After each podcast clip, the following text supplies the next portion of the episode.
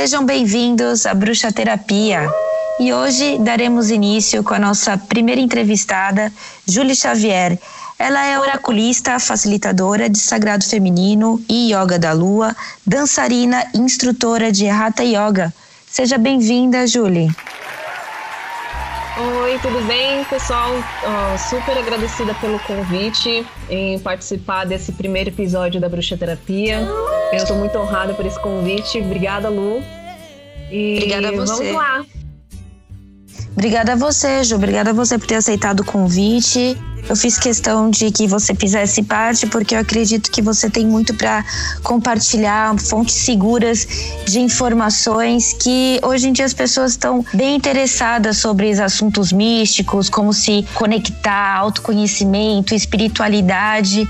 E tem muita coisa na internet, as pessoas procuram, tem muita coisa, mas nem todo mundo é uma fonte segura, né? Então a ideia é, é passar uma informação segura com fonte segura. E eu queria conversar um pouco com a Ju, porque a Ju ela tem essas informações terapêuticas dentro da arte, dentro da yoga, que também não deixa de ser uma arte, dentro da dança. E tudo isso envolve um pouco de sagrado feminino, do feminino. E eu queria fazer uma pergunta para a Ju. É, o que é o sagrado feminino? A gente vem ouvindo muito falar sobre o sagrado feminino, mas o que é de fato? É, Lu, Sagrado Feminino, né? A gente parte assim por um ponto que estamos no, no auge assim das mulheres quererem, né, buscar esses sagrados e muitas não sabem o porquê, né? O Sagrado Feminino na realidade é um, é um momento de encontro com a nossa própria natureza, né? É, a gente acaba ressignificando certos momentos nossos para que isso se converta em, em, boas energias, em bons fluidos, sabe? Para melhorar realmente o nosso ciclo de vida, né? É entender melhor o que passa dentro da gente através da nossa menstruação, por exemplo. A gente realiza muito esse contato visual, né? Ver até mesmo como que tá o seu fluxo, se o seu sangue tá espesso, ah, estou me alimentando de uh, alimentos muito cítricos, talvez. Então, tipo, a menstruação reflete a sua alimentação, reflete também o seu emocional. Mas o sagrado feminino não se reflete todo apenas no ato da menstruação no útero, mas também é, é todo um, um novo modo de viver, né?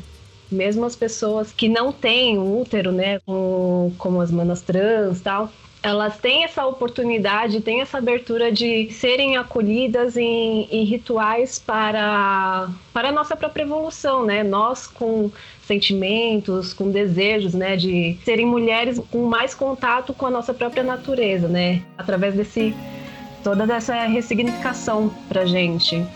É mais um fôlego de vida, que a gente está ah. criando, desenvolvendo através da nossa ancestralidade, né? Mas é interessante é, perceber também que o sagrado feminino não está só conectado com a menstruação, assim como as mulheres trans que também vivem ciclos, elas se identificam como mulheres.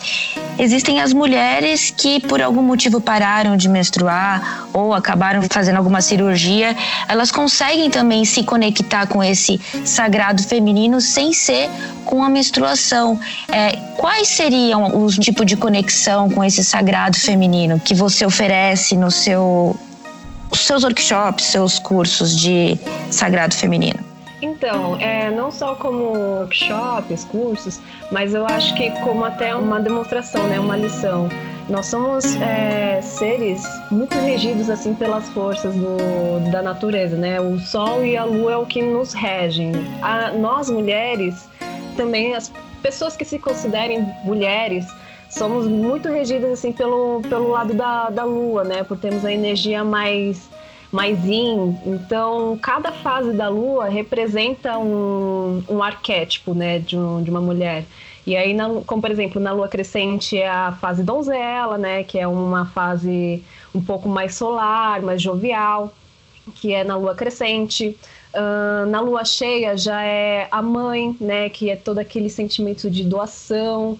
Uh, temos também na lua minguante, né, que representa esse lado feiticeira da mulher, que é de recolha. E tem a bruxa, que é na lua nova, que ela representa mais essa, esse nosso contato de místico, da gente criar ferramentas para nossa própria energia, sabe? Uh, e através desses ciclos que a gente consegue trabalhar o nosso sagrado feminino, porque cada ciclo lunar tem uma representação assim para a nossa energia in, para ser trabalhada. Né? Na fase donzela, na fase mãe, na fase, na fase feiticeira, na fase bruxa. Por falar em bruxa, eu queria saber. Queria saber, não, na verdade é só afirmar, então, que toda mulher, então, seria bruxa, porque nós somos conectadas ah, com esses é ciclos. É toda mulher é bruxa, então. Então, só queria ter certeza disso e saber qual que é o conceito de bruxaria para você. Ah, para mim, bruxaria é muito. É uma ferramenta para mim, é, uma, é um meio de comunicação que eu tenho para a natureza que é, é, trocando energias, através dessa troca de energias, né? Seja manipulando ervas, seja pelos pensamentos, né? Pelas rezas, seja pela música, né? Que é, tem as suas frequências, tem os seus hertz, que nos causam um grande impacto, né? Energético. Enfim, e aproveitando, assim, é, todo esse... usando nossos sentidos, né? E, essa, e também essa aproximação do, do espiritual. Bruxaria, para mim, é uma, é uma ferramenta, é uma ferramenta de comunicação que eu tenho com, com essas energias, assim. Como você é, considera a bruxaria dentro da religião? Hoje em dia, né, se você vai num, num terreiro de umbanda, é bem mais, bem mais fácil de você encontrar mulheres que se denominam bruxas, né, por terem atos magísticos, né? Tanto é que na umbanda é uma religião que é muito regida pela magia também. E a bruxaria tem totalmente o lado da magia, né? Então são pontos que, que se encontram. Eu acho que a bruxaria está sendo muito mais aceita, né? Dentro da, das religiões, mas bruxaria em si não é uma religião, né? Tem muita gente que confunde até o Wicca com bruxaria. É, Wicca é uma religião, né? Uma religião com outras origens. A bruxaria é realmente uma é, totalmente da natureza, sem sem ter deuses definidos, mas utilizam né, das ferramentas de, de deuses. Uma dessas ferramentas, por exemplo, seria o benzimento? O benzimento, sim. O benzimento, né, por um tempo ele foi até, ele tem uma longa história assim com a Igreja Católica, né? Todas as pessoas acabam fazendo essa ligação, né, com o benzimento, ah, com a tiazinha da Igreja Católica, tal, tal, mas na realidade não, não é assim. Muitas benzedeiras já foram perseguidas pela Igreja, né, porque Querendo ou não, o benzimento é um ato assim de invocar a partir de uma reza. Você invoca energias através de sinais, símbolos, através das orações que você ervas emite também, né? frequências, né? né? com ervas também. Eu é, ervas. Sempre usam ervas, né? Benzimento é um totalmente um ato magístico, porque você invoca por palavras, invoca por elementos da natureza, por símbolos, por signos e através de um médium, né? Que no caso seria essa, essa figura mais anciã né, que a gente tem de, de benzimento.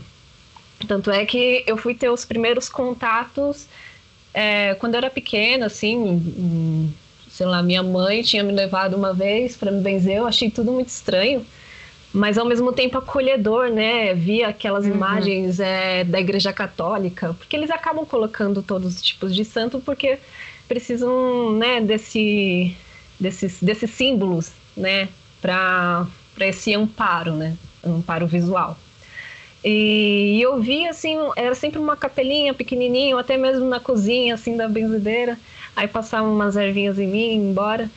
Aí, quando eu estava com uns 13, 14 anos, não, com uns 11 anos, eu fui para o Piauí, fui visitar a família do meu pai. E aí eu tive mais contato com a minha avó, porque até então eu não, não tinha contato nenhum com ela, nunca tinha visto na minha vida. Aí eu fui para lá, foi bem, foi bem emocionante. E, e foi a partir daí que eu tive um, uns primeiros contatos assim mais fortes com a magia, né, que foi através do, do benzimento. Minha avó foi explicando Então foi todo todos os dias ela pegava, explicava mais coisas sobre o benzimento, como fazer, o porquê fazer, né? O porquê ela estava fazendo isso de transmitir, porque querendo ou não é, é, um, é uma cultura muito muito ancestral. E, e, aí depois de um tempo, né, naquela idade eu não absorvi tão bem. E aí eu tive um, uma, uma consagração de ayahuasca, né, uns quatro, uns cinco anos atrás, não, quatro anos atrás. E aí veio esse, esse chamado do benzimento tão forte, né? E, e para mim foi uma surpresa, porque na medicina, né, ela me fez relembrar, assim, essas situações que eu tive com a minha avó, que eu aprendi numa época que para mim não fazia tanto sentido e que hoje se tornou uma ferramenta essencial, assim, para o meu desenvolvimento, não só espiritual, mas o meu desenvolvimento como um todo, assim, é, de trocas de energia mesmo, né? Você entender a importância disso. E o benzimento, você pode, por exemplo, se auto-benzer ou você só faz o benzimento em outras pessoas? No benzimento, primeiro você tem que fazer uma proteção. Você emite proteções é, através de reza. É, o benzimento é bastante reza, né? Tanto é que eu tenho até um, um livro de orações que eu ganhei do meu pai, foi o meu primeiro presente. É, Bruxístico. É, meu primeiro, meu primeiro. Foi logo um, um livro Cruz de Caravaca. Toma aqui a responsabilidade para você. É. Nossa, e eu ganhei no período assim que eu tava meio que duvidando das coisas que estavam acontecendo, eu tava começando a ver muita coisa, eu não tava entendendo, e eu achando que eu estava numa total depressão. E, e a gente sempre tem a gente sempre tem um livro, um vídeo, um divisor de águas na nossa vida, né? Que vem para clarear totalmente. os caminhos em várias fases, em vários momentos. Sempre aparece aquela indicação, aquele presente, aquele link do YouTube que salva a gente. Por isso que é sempre bom a gente compartilhar informação, compartilhar coisas boas, positivas, amorosas, porque a gente precisa elevar essa frequência do planeta Terra para todo mundo vibrar o coletivo o amor. E Ju, pra gente encerrar esse bate-papo gostoso, Ai, obrigada. Eu quero finalizar com o quadro A bruxa não tá solta, a bruxa é livre. A bruxa não tá solta, a bruxa é livre, Ju. O que te faz ser uma bruxa livre? O que faz ser uma bruxa livre? É ter esse arsenal de conhecimento. É você saber dançar né, com fundamentos, é você saber é, transmitir é, através de oráculos, né, um conhecimento, é você ser versátil, é você se descobrir a, a cada segundo que você tem esse contato com, com a bruxaria, um autoconhecimento às vezes você não entende no começo, mas um dia cada, cada vírgula que você vive na bruxaria vai fazer sentido. Faz sentido. e a é gente tem que sempre atentar e deixar a nossa intuição nos guiar. Boa. É uma das lições muito importantes da bruxaria. Escute seu coração, né? Acredite na sua Exatamente. intuição. Você tem algum ritual bruxístico que você queira dividir com a gente? Um ritual diário, que aquele ritual da bruxinha. Ah, o meu ritual da bruxinha, né? Como professora de yoga, o que eu faço? Alongamentos. Então, a primeira coisa é fazer alongamentos porque assim você está deixando as suas energias circularem. E para mim isso de você circular energias, eu sou muito do circular, né? Então você colocar uma música relaxante, alongar com muita vontade e você deixar a sua respiração também ornar, tipo, para você facilitar né, nesses movimentos, é, é uma carga nova uma carga nova para qualquer coisa que você fizer. Você vai estar tá mais ativo, vai estar tá mais presente, vai estar tá mais consciente, vai ter se abraçado, vai ter se tocado, sabe? E é o melhor é, eu... ritual é nos acordar. É, para você ver como a bruxaria não é só espírito, não é só mente, é corpo, é. mente, espírito, né? E, e como esse ato de observar a natureza, né? Eu observo muitos animais e todas as vezes que os animais, os gatinhos, cachorrinhos domésticos mesmo, eles acordam, a primeira coisa que eles fazem é se alongar e se esticar eu mesma não é uma coisa, é um hábito que eu gostaria realmente de mudar. Eu vou pegar esse ritual, ah, vou inserir, quero mudar, quero ser melhor. Afinal de contas, faz parte da bruxaria você ter a cabeça aberta, você mesma disse, e ser versátil planejando de fazer um. Vamos ver até os formatos de deixar um alongamento guiado. E aí, quem quiser, já tem um sonzinho de fundo, eu narrando, já ah, se alonga é. como o primeiro ritual guiado do dia, e depois Olha. você cria o seu próprio ritual. Mas é um incentivo.